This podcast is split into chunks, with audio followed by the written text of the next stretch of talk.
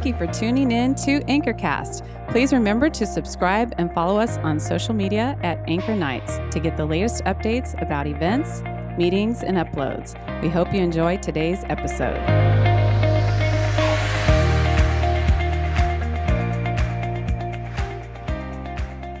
Boom, boom. It's Tuesday. Uh, we're in battle plans talking about the armor of God. We've been suiting up piece by piece, and we're in part six, um, and we're in Ephesians chapter six, verse 10. You know the deal. Join with us as we read it. Finally, be strong in the Lord and in his mighty power. Put on the full armor of God so that you can take your stand against the devil's schemes. For our struggle is not against flesh and blood, but against the rulers, against the authorities, against the powers of this dark world, and against the spiritual forces of evil in the heavenly realms. Therefore, put on the full armor of God so that when the day of evil comes, you may be able to stand your ground, and after you've done everything, to stand. Stand firm then with the belt of truth buckled around your waist, with the breastplate of righteousness in place, and with your feet fitted with the readiness that comes from the gospel of peace. In addition to all this, take up the shield of faith with which you can extinguish all the flaming arrows of the evil one. Take the helmet of salvation and the sword of the Spirit, which is the word of God. Now, last week we talked about the helmet of salvation, and the week before that we talked about the shield of faith, and before that the shoes of peace, and before that the breastplate of righteousness, and before that the belt of truth. And what do all these things have in common? I mean, they, they, I see that they're all defensive. They're all things that block the blows of the enemy. I mean, truth blocks lies, peace blocks fear, righteousness blocks sin. And as we read this, we get to the sword of the Spirit. And finally, a weapon, right? We're out here fighting spiritual battles and we need a weapon. And although um, we don't see a lot of swords in modern times, right? I mean, it would be a little weird if you saw a dude walking down the street with a katana strapped to his back, right? But like, uh, we see swords a lot in movies, in TV shows, and documentaries. I mean, for centuries, swords were the primary weapon of choice for pirates and knights and a Roman soldier who was guarding a man named Paul who would write the book of Ephesians. And like the rest of the armor, a sword is defensive. I mean, it really is the first line of defense. Uh, in a fight, it protects you from the attacks of your enemy. If a, if a blow lands on your helmet or your breastplate, it's because it got past your sword and then it got past your shield, right? But, but a sword's also for offense. It's meant for attack it's meant for some hack and slash, right? Um, but, but what is the sword of the Spirit? It's not, a, it's not a literal sword that you inherit. It's not some magical wizard sword or a lightsaber like a Jedi Knight. Uh, Ephesians says it's the sword of the Spirit that is the Word of God. The Word of God. Now, what is the Word of God? The, the Word of God is it's the Bible right? It's, it's God's word. And, and, and why is the word of God called a sword? And I think one reason is because the word of God, like a sword, has a sharp, piercing, cutting character. Like that's its quality. There's this passage in Hebrews 4:12. It says, "For the word of God is living and active, sharper than any two-edged sword, piercing to the division of soul and spirit, of joints and marrow and discerning the thoughts and intentions of the heart. See, the word of God is, is razor sharp and it has a sharp, it's a sharp penetrating instrument. Right? It's able to discern and to divide and to distinguish between good and evil, light and darkness, truth and error, wisdom and folly, the flesh and the spirit. The Word of God does that. I think some only focus on the words in the Bible it, only on the, on the text, and, and then I think some uh, overly focus on just the spiritual, but we need both. It's not either or, or, it's both and. See, the writings in the Bible, they are God breathed, they are ordained, they are anointed, and they have life. There's an intimate connection between the Word of God and the Spirit of God. In 2 Timothy 3:16 says all scripture is breathed out by God. See, the Spirit breathes out the scriptures, and the scriptures are then profitable for teaching, for reproof, for concern, or for training in righteousness. And in 2 Peter chapter 1, verse 21 says, No prophecy was ever produced by the will of man, but men spoke from God as they were moved by the Holy Spirit. See, the Holy Spirit authored this book. He forged this sword because the word can, can cut through our hearts to show us how to live like Jesus. It shows us right from wrong. It shows us how to live according to God's will for our lives. And we can use this sword in defense, blocking the enemy's attacks. Jesus, in the wilderness of temptation in Matthew uh, chapter 4 and also in Luke chapter 4, Jesus goes into the wilderness and he's filled with the Spirit. He's anointed by the Spirit, and he's driven into the wilderness by the Spirit. And there he's tempted for 40 days and 40 nights by the devil himself. And when Satan, the adversary, when he comes against him, do you know how Jesus, who is the Son of God, who is the Word of God incarnate, do you know how Jesus fights the adversary? Don't miss this. He fights the adversary with the Bible. He quotes from the Old Testament three times. He says, It is written, it is written, it is written. See, Satan, he attacks with temptation. And Jesus, he parries the strike. He takes out his sword and he defends himself with the word of God. A psalmist said in Psalm 119, verse 11, Your word I have treasured up in my heart that I might not sin against you.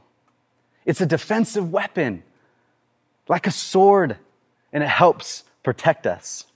And as we wield that sword in our hands, it protects our sincerity and our holiness and our peace, and it protects our righteousness. It protects our hope, the helmet of the hope of salvation that we looked at last week. All of it is protected and defended by the word of God, by the scriptures. And that's why we need this sword so much in our lives. And when we use the sword, we can also use it for offense.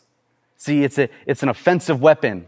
It's used not only for defense, but it's also used for attack. So the idea here is not only that we defend ourselves against the enemy in spiritual battles, but that we advance against the enemy in spiritual battles, right? When we resist him, when we withstand him, when we advance against him, so that uh, as James says, if you resist the devil, he will flee from you. We are meant to send the devil in retreat. In spiritual battles in your life, you are meant to send the enemy in retreat. We're meant to deal with sin and evil and wickedness in our lives in such a way that it goes running scared. If you notice, the sword of the Spirit is the only part of the armor listed in Ephesians that is for offense. And I'm going to tell you why. It's because the Word of God is the only offense you need. The Word of God is the only offense you need. It has power through the Holy Spirit. You can use it to take down the giants in your life. You can slay insecurity. You can cut through the doubts. You can run through fear with the end of this sword, you can dismember piece by piece the fear that's plaguing your life. How can you take it up? How, how the, the scripture says to take up the sword of the Spirit. How do you do that?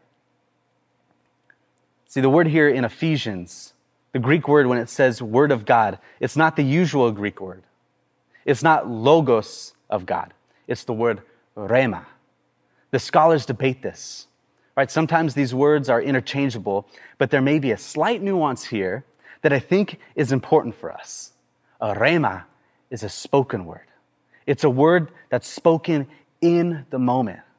So the idea here is, is maybe the sword of the Spirit, which is the word of God, it's the word actually in use in the moment. If that's the case, if that's the case in the Bible, is an armory of sorts. And the idea is to use the whole treasury of God's word, the whole armory of God's word, so that we have swords ready for the moment. It's still scripture, but it's scripture in action. It's scripture applied. It's scripture as it's spoken in the moment of temptation that is the sword. See, that's what I want for you. I want you to be able to do that. I want you to not just have a Bible on your shelf and say, Oh, yes, I have the sword of the Spirit, but I want you to have a Bible in your head, in your brain, in your heart, in the moment you need it. But that takes some spiritual disciplines. It really does. I mean, what's, what's the first step in order to do this? I think it's pretty obvious. You got to read it. You got to read your Bible. I mean, most of, the, most of us have some time to read it right now. I mean, we, we do. So read it. But I'll tell you what, even without a global pandemic, you have the time to read it. I mean, you know how much time we spend on our phones, on social media, or on Netflix? Right? I'm not, I'm not even saying you have to give that up. But 8 to 12 minutes of Bible reading a day can get you through the whole Bible in a year. I'm not kidding. 8 to 12 minutes of Bible reading a day, 8 to 12 minutes, will get you through the entire Bible in one year. I mean, you can read through the whole New Testament in just about 18 hours.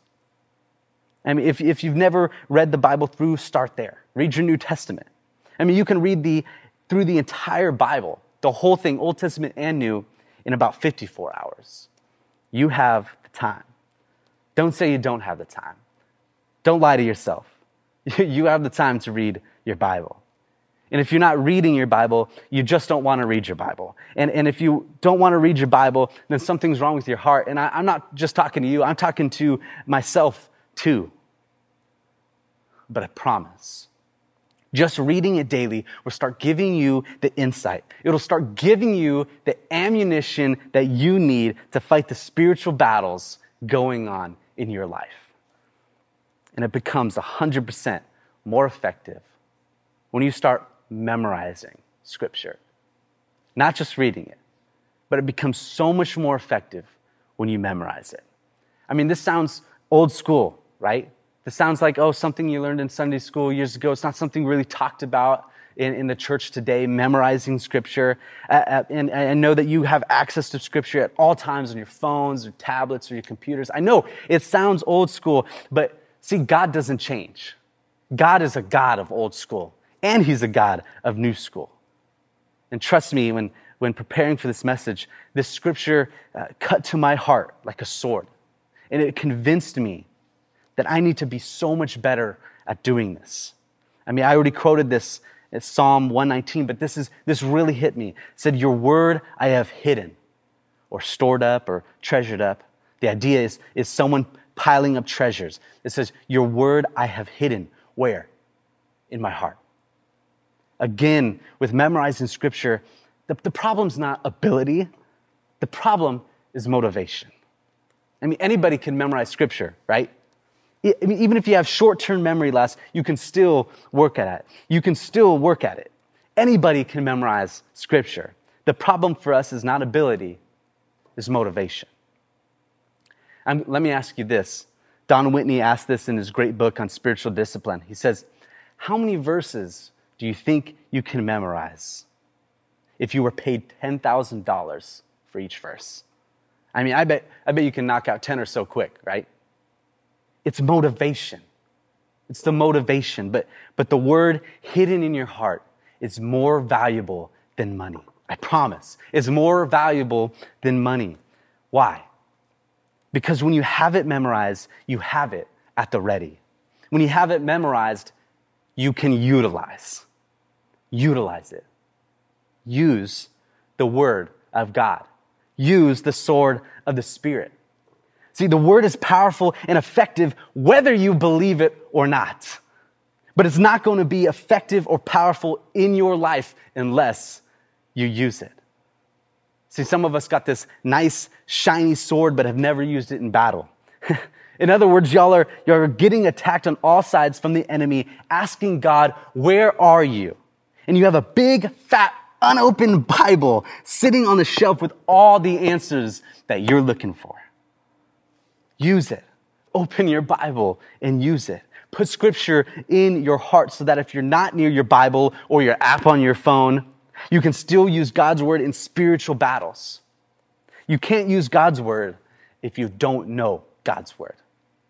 You can't use God's word if you don't know God's word. Jesus in the wilderness, he fended off the devil using only quoted scripture. Do you see that? He shows us that we can defeat the enemy with the words already spoken by God in this book.